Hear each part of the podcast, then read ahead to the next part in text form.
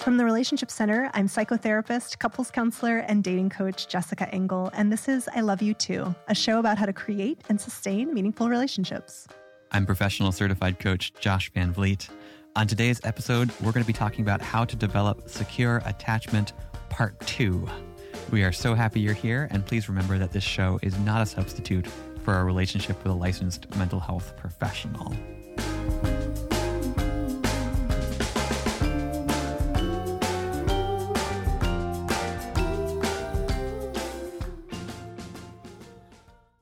Welcome, everybody, to part two of our two part series all about how to develop secure attachment.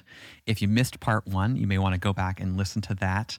Uh, it was our last month's episode, so you can get caught up. And then we're going to dive right in with our conversation where we left off for part two. Yes.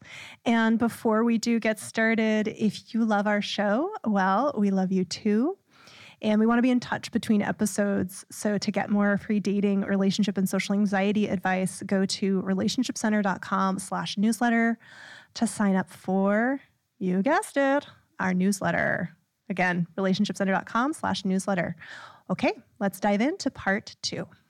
Okay, well, shall we go on? We shall. So, my other main point here is in addition to how does a securely attached person view themselves in relationships, what are the skills that you need to be a part of a secure, functioning relationship? You're going to be learning that through the secure attachment priming, right? Taking on some of the viewpoints and the conclusions and the lenses of a secure, functioning person will naturally produce some of the skill sets or some of the behaviors that uh, you need to be a part of a secure functioning relationship. And you, of course, because they're skills, you can practice these. You can deliberately learn and develop these skills. And so I've got a, a very incomplete uh, list of things here, a couple things that I think are important skills that we'll touch on maybe just briefly uh, in this episode at least. Yes, I love that. Did you say touch on or cha cha? Uh, cha cha with. Cha cha. Cha cha with these different skills. Uh, and like I'm ready to cha cha. uh, no, we'll touch on them. And uh, I think one of the most important ones, maybe we'll start with the most important one that I know we've talked about in the past, is making good repair Mm-hmm. from moments of rupture, from moments of conflict, difficulty, disconnection, because those are normal. Mm-hmm. in any relationship, you're going to have ruptures. You're going to have conflict. You're going to have places where you miss each other. Someone does something and it hurts the other person. And it's not the absence of those that indicates a secure functioning relationship. It's how do you repair from those moments. Mm-hmm. So if you had no other skills but that one, that would get you a long way towards secure functioning. And of course, there's a lot of nuance that we could go into about how to do that well. Um, and I think for the sake of our our time today, we probably won't go super deep with that. But I want to name it here because that is one of the skills that you can develop. It's like how do I listen, validate, understand what my partner is experiencing? How do I make a good apology? Right? We don't get a lot of training on this. Mm-mm. We don't get a lot of good examples of this. We get a lot of fake apologies or insincere apologies or even sincere apologies that don't really land for the other person. And so, how do we do that well? Yes. Uh, and how do we share what didn't work for us in a way that's effective and that invites the other person in versus pushing them away? Uh, all of these things that are really important for how do we do repair well. Yes. I've got some interesting stats on rupture uh, in relationships. John Gottman estimates that partners are emotionally available. Guess how much of the time? Well, I think I may have heard this stat before. Uh, it's it's something like thirty three percent or something. That's what I had remembered. I looked at it. It's 9%. nine percent. So 33%, I think, may refer to responding to bids for connection. Okay, This is referring to being emotionally available 9% of the time. Help me understand that stat a little more. So it's uh, basically John Gottman saying it's impossible to be emotionally available for your partner 100% of the time. Yeah. both partners in a relationship are typically emotionally available only 9% of the time, Mhm. which leaves the other 91% of the time ripe for miscommunication. hmm And so, because of that, we have to be very, very good at repair. hmm Interesting. Another interesting stat is that um, mothers or caregivers who failed to be responsive and available 50% of the time were still able to raise healthy adults. So one out of every two times that your child is looking for connection, mother is not responsive or Right. available, and they still can raise secure, securely attached kiddos. Right. The difference between happy couples and unhappy couples is not that we don't make mistakes, it's that they're able to repair. Same with mother child or parent child, caregiver child Mhm. dyads. Mhm. Okay. Rupture is extremely common. hmm And so, just like you're saying, the skills of repair are vital. Mhm. That's where it's at. And I want to just name that a rupture isn't just a conflict, it's also any form of disconnection Mhm. due to unavailability. So, that include things getting out of a partner's control or like growing apart. Uh, and I think what you were naming in terms of what's needed for really good repair is really important. It's not just an apology, it goes beyond an apology, right? There's validation, there's acknowledging impact, there's making a plan for doing something differently, hmm right? That Uh, last one, I think, so often gets left out of the conversations, right? Because if we get an apology, and even if they really empathize and validate really well, we feel heard, that's good. But if we don't have any sense that anything will be different in the future, it's very hard for us to reconnect and feel safe. Of course. Yeah. Of course. Yeah, because there's the your system doesn't have any evidence that it's going to be different. Right. It's like, like the- why would I expect anything different? Right. the danger's still present in some Yeah. ways. yeah. Yeah, Yeah. Yeah. and I think you know with secure functioning couples, Stan Tatkin talks about how they're really able to diffuse conflict uh, so that neither person stays in a heightened state, stress state for extended periods of time, Mhm. because then your system just starts to associate the other person with threat. hmm So repair is where it's at, y'all. I think that twelve step groups do this well. They talk about amends, making amends, and and they really emphasize an amends is not an apology. That they're not the same, Mhm. right? It may include an apology. It also may not actually. Mhm. Uh, repairing something. Sometimes we do that without even speaking to the other person, just by changing our behaviors. Mhm. Yeah, so that's I I think probably one of the most important skills that we can develop uh, to be a part of a secure functioning relationship. I think one of the other ones that comes to mind for me is really important is developing our own capacity to make a distinction between what's happening and what is our projection or what is our old stuff? What is our story about what's happening? And often it helps to have the support of a good therapist or coach or friend or someone who can be in your corner to help you because it can be hard to tell, mm-hmm. especially with these kinds of uh, implicit memory or implicit associations that go beyond our our language centers, our, our kind of conscious level thinking. It can be hard to tell sometimes is this in my head or is this what's actually happening? But the more that we practice making that distinction and understanding, even to understand, not everything I think is real, Mhm. right? Sometimes even that can be an important, like, oh, I don't have to believe every thought I have. Right. Is huge. We lean into that. Totally. Yeah. And with secure attachment, that's associated with something called mentalizing, which is what you're describing. So the capacity to not be embedded in an experience or kind of fused with it as though it's truth, but rather to feel about our thinking and Mm. think about our feeling. Mhm. Right. We're able, we have enough observing ego to step step away internally from what's happening and kind of see more of what's happening. I love that. I, and I, I, I like what you said about thinking about our feeling and feeling about our thinking, Mhm. because oftentimes thinking about what we're feeling helps us give words to or make sense of our experience rather than just, well, I just feel angry right now. Mhm. It's like, okay, let me give some shape and context to why do I feel angry? What's coming up? What is this related to? You know, both in the present and potentially in the past. Absolutely. Yeah. And I have one thing we'll go over in a little bit around um, that process of essentially developing a, a coherent self narrative, Mhm. which is what you're pointing to and is like one of the foundations of secure attachment. Mhm. Um, I have one other secure functioning kind of skill, but I'm wondering if there's more on your list. No, go for it. Okay. One other one that I think is key is learning effective communication skills. Yeah.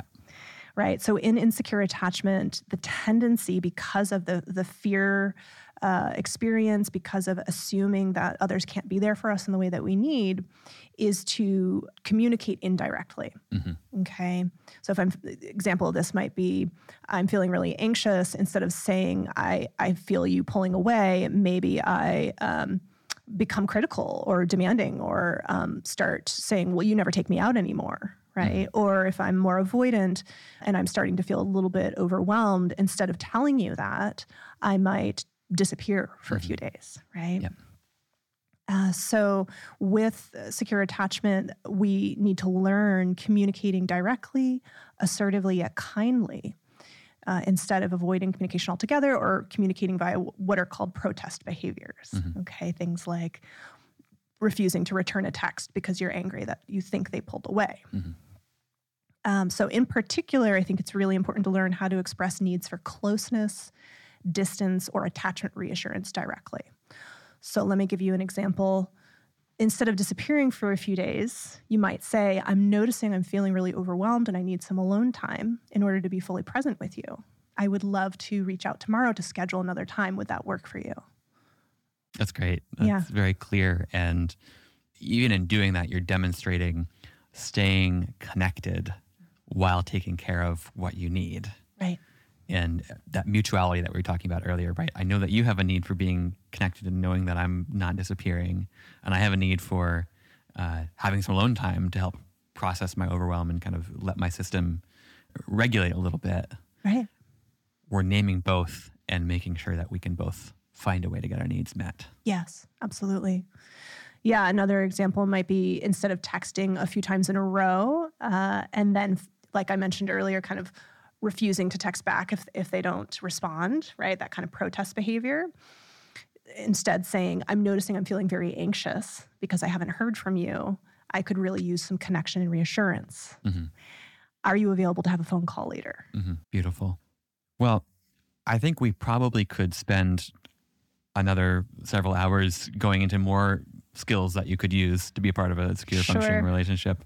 Uh, so maybe we'll leave it there for now uh, and and keep going. But even I think having this lens of what are the skills you need Yes. to be a part of a secure functioning relationship, things we talked about and and beyond, you can start looking for what are these things and where are the places that I could practice some of these in my friendships, in my romantic relationships, in my dating, in my whatever relationships in your life you see opportunities for practicing some of these skill sets. Right.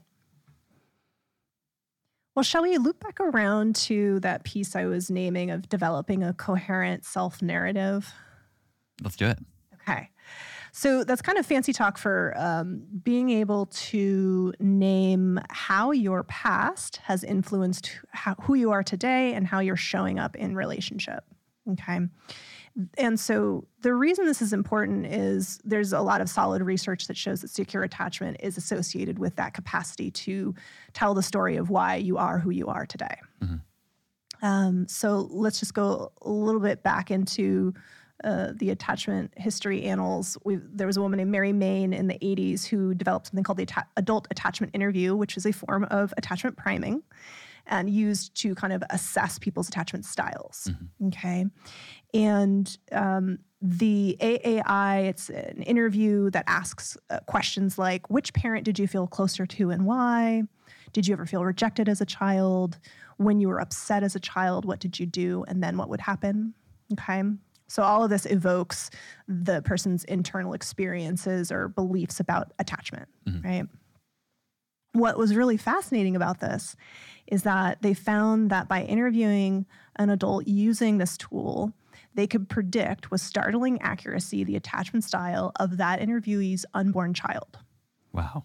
So later, when they had a child, they would actually test that child and it would match Wow. with startling accuracy. That's amazing. Isn't that amazing? Yeah. Um, and what's even more interesting to me about this tool is what predicted the unborn child's attachment style was not the content of the interviewee's answers. It's not what they said, it's how they said it, Mhm. How they engaged in the interview Mhm. and with the content. So, those who were securely attached were able to answer questions in a way that was coherent, collaborative, consistent, and showed um, a valuing of relationships, both in the way they re- treated the interviewer, but also in terms of some of the the um, things that they were saying. Okay. So they showed a balance of emotion and objectivity, that thinking about feeling and feeling about thinking that we were talking about earlier. So the point of all of this, I think, is that it doesn't actually matter as much what you've gone through, whether you've had attachment wounds. It matters whether you've made sense of that in a way that's allowed you to integrate it such that any attachment trauma is not driving your nervous system anymore. Mhm. Your adult self is able to make sense of all of it. Yeah. So, all of that is just to say to develop more secure attachment, we need to go into our experiences and learn to put words to them, learn to feel what happened.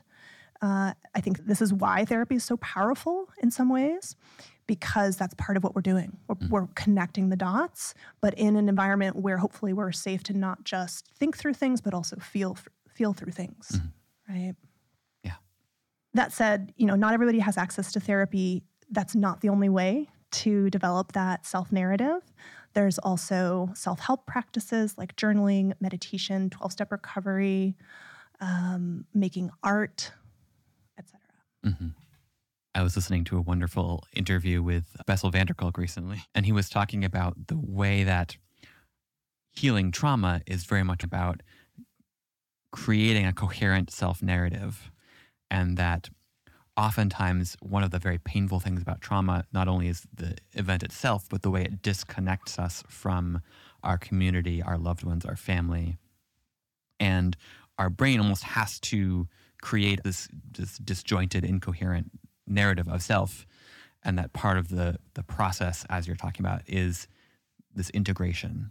I imagine that with insecure early attachment injuries, it's a similar thing, right? It's the, a form of trauma that we have to heal. Yes. Uh, that through creating this coherent narrative, uh, understanding our experience, making sense of it, and uh, understanding how it impacts us today. hmm Absolutely. Yeah. I mean, I think there's some evidence showing that um, attachment wounding is, you know, what might be referred to more as developmental trauma versus big T incidental trauma, things like war or, um, say, a natural disaster. Developmental trauma that can actually be harder to treat. It can actually have a more lasting impact on the system. Um, and so I think you're right on. It is a form of trauma. Uh, and so developing that coherent self narrative is really important. This also connects to one other point I wanted to bring up, which is befriending your nervous system is a big part of healing uh, attachment wounds. And so in trauma, what happens is we lose the capacity to regulate our nervous system. Bessel van der Kolk, actually, uh, one thing that he has said is trauma comes back as a reaction, not a memory. Mhm. And I think that's especially true for attachment, especially early attachment. Uh, right. So these attachment styles, they're kind of just these trauma memories, these webs of, of neural wiring that get activated in certain situations. Right. And we don't always realize that they are trauma reactions based on the past because we don't have a memory. We just have the reaction. Yeah. Uh, and so this is where really getting to know your nervous system, learning how to detect when it is dysregulated, and also learning tools for self regulation, but also co regulation is a really important part of developing secure attachment. So, in terms of befriending your nervous system, I really love polyvagal theory. Mhm. Uh, and we won't go into depth about that. Another episode probably is coming about that at some point. But I can point you to Deb Dana's audio program, Befriending Your Nervous System. That's a really wonderful way to learn how to track where your nervous system is and how to care for yourself in different states again, working with a therapist is great if you have access to that, particularly someone who understands how, how to support a traumatized nervous system. Generally, um, you know, part of what Bessel van der Kolk's work points to is that trauma is in the body more than it is in conscious thought. Mhm. And so, working with somebody who can work with the body. Which means they probably would do more than just talk about what has happened to you. They might do something like EMDR or a somatic body based therapy our team, we have people who do both of those. Also, drama therapy, which incorporates the body. Um, so, really, just looking for somebody who does a little bit more than talk therapy and is trauma informed Mhm. can be really helpful for that. Yep. Brilliant. Mhm. All right. So, number five is practice mindfulness. Mindfulness. Mindfulness. I'm sure you haven't uh, heard this What is this recommendation thing? What's- before. what is this mindfulness thing? We are in a mindfulness revolution. so you have heard of this, dear listener. I will not bore you with the basics. I will share with you that studies do indicate that mindfulness is negatively correlated with attachment anxiety and attachment avoidance. So, in other words, people who show more fears of abandonment or closeness tend to be less mindful overall. Got it. Does the reverse correlation also occur that people who demonstrate more mindfulness show less anxiety and I didn't find that exact link okay in the research.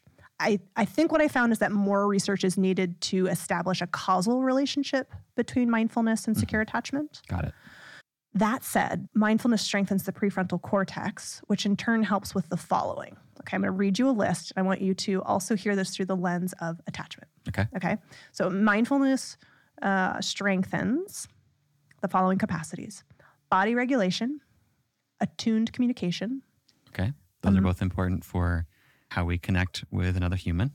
Very good, emotional balance, Yep. response flexibility. response flexibility? Like Yes. what does that mean? Means like if I experience something, uh, I have more than one option in terms of my response. Mm, got it. Yep. Uh, fear modulation, okay. Empathy. so we could turn our fear up with our mindfulness actually, yeah no i i tease but that's true that's true. Yeah. Uh, a healed nervous system isn't a nervous system that's never afraid, it's a flexible nervous system. hmm Fear is sometimes really important. Mhm. Uh, empathy, hmm insight, Hmm. moral awareness, and intuition. Okay. Sounds like a list of skills that would be helpful for a secure functioning relationship. It does indeed. so even though the research doesn't say mindfulness equals developing secure attachment, it says it equals all of the things that I think are pretty clearly attached, Mhm. attached, securely attached to secure attachment.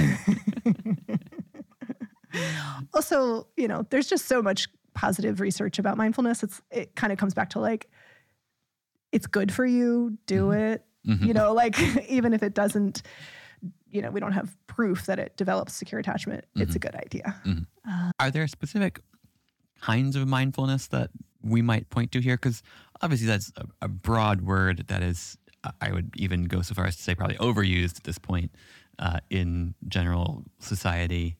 And I, I would imagine that certain interpretations or certain practices there are maybe more linked to some of these outcomes than others. Is that true? Yeah, this is a great question. So mindfulness is different from meditation. Mhm. Right? There's a lot of things that we can use in order to uh, cultivate the capacity to be uh, present in this moment with what is. Okay. Yeah, and maybe we just pause on that for a second. I think that's a wonderful definition of of mindfulness for our purposes, right? To be present in this moment with what is, Mhm. right? Is that is that fair? Yes. Uh, that is sounds simple, but is profound, Hella hard. hella hard.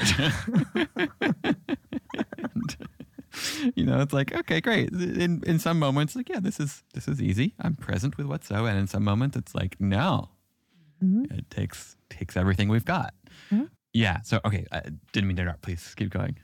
Yeah. So, I mean, I, how do I answer your question? I mean, I think whatever your mindfulness practice is, whether that's meditation or qigong or art or breath work or I don't know what else, cooking, right? Yeah, I mean, I think what you said a moment ago about how literally anything can be a mindfulness practice. Literally, yes, I just heard myself. anything. Parks and Rec. What's his name?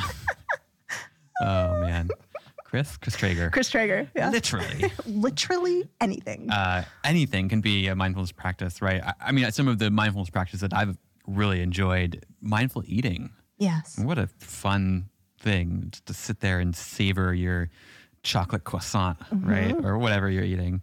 Uh, Your tempeh. your tempeh, your meat. Mindful walking, right? Yeah. Mindful just sitting and watching the birds. Right. Um, all of these practices, uh, you know, in that sense, we can literally take anything in our daily life and have it be a mindfulness practice if we want it to be. Right. absolutely. It doesn't have to be. I don't want people to get like neurotic about it. I know that's I hear it in my head because that's what I would do sometimes. You don't need to do that, but you have the opportunity to say, okay, I want to practice mindful driving while I'm driving. I'm not going to listen to things. I'm just going to drive mindfully Right. to my destination. Yes.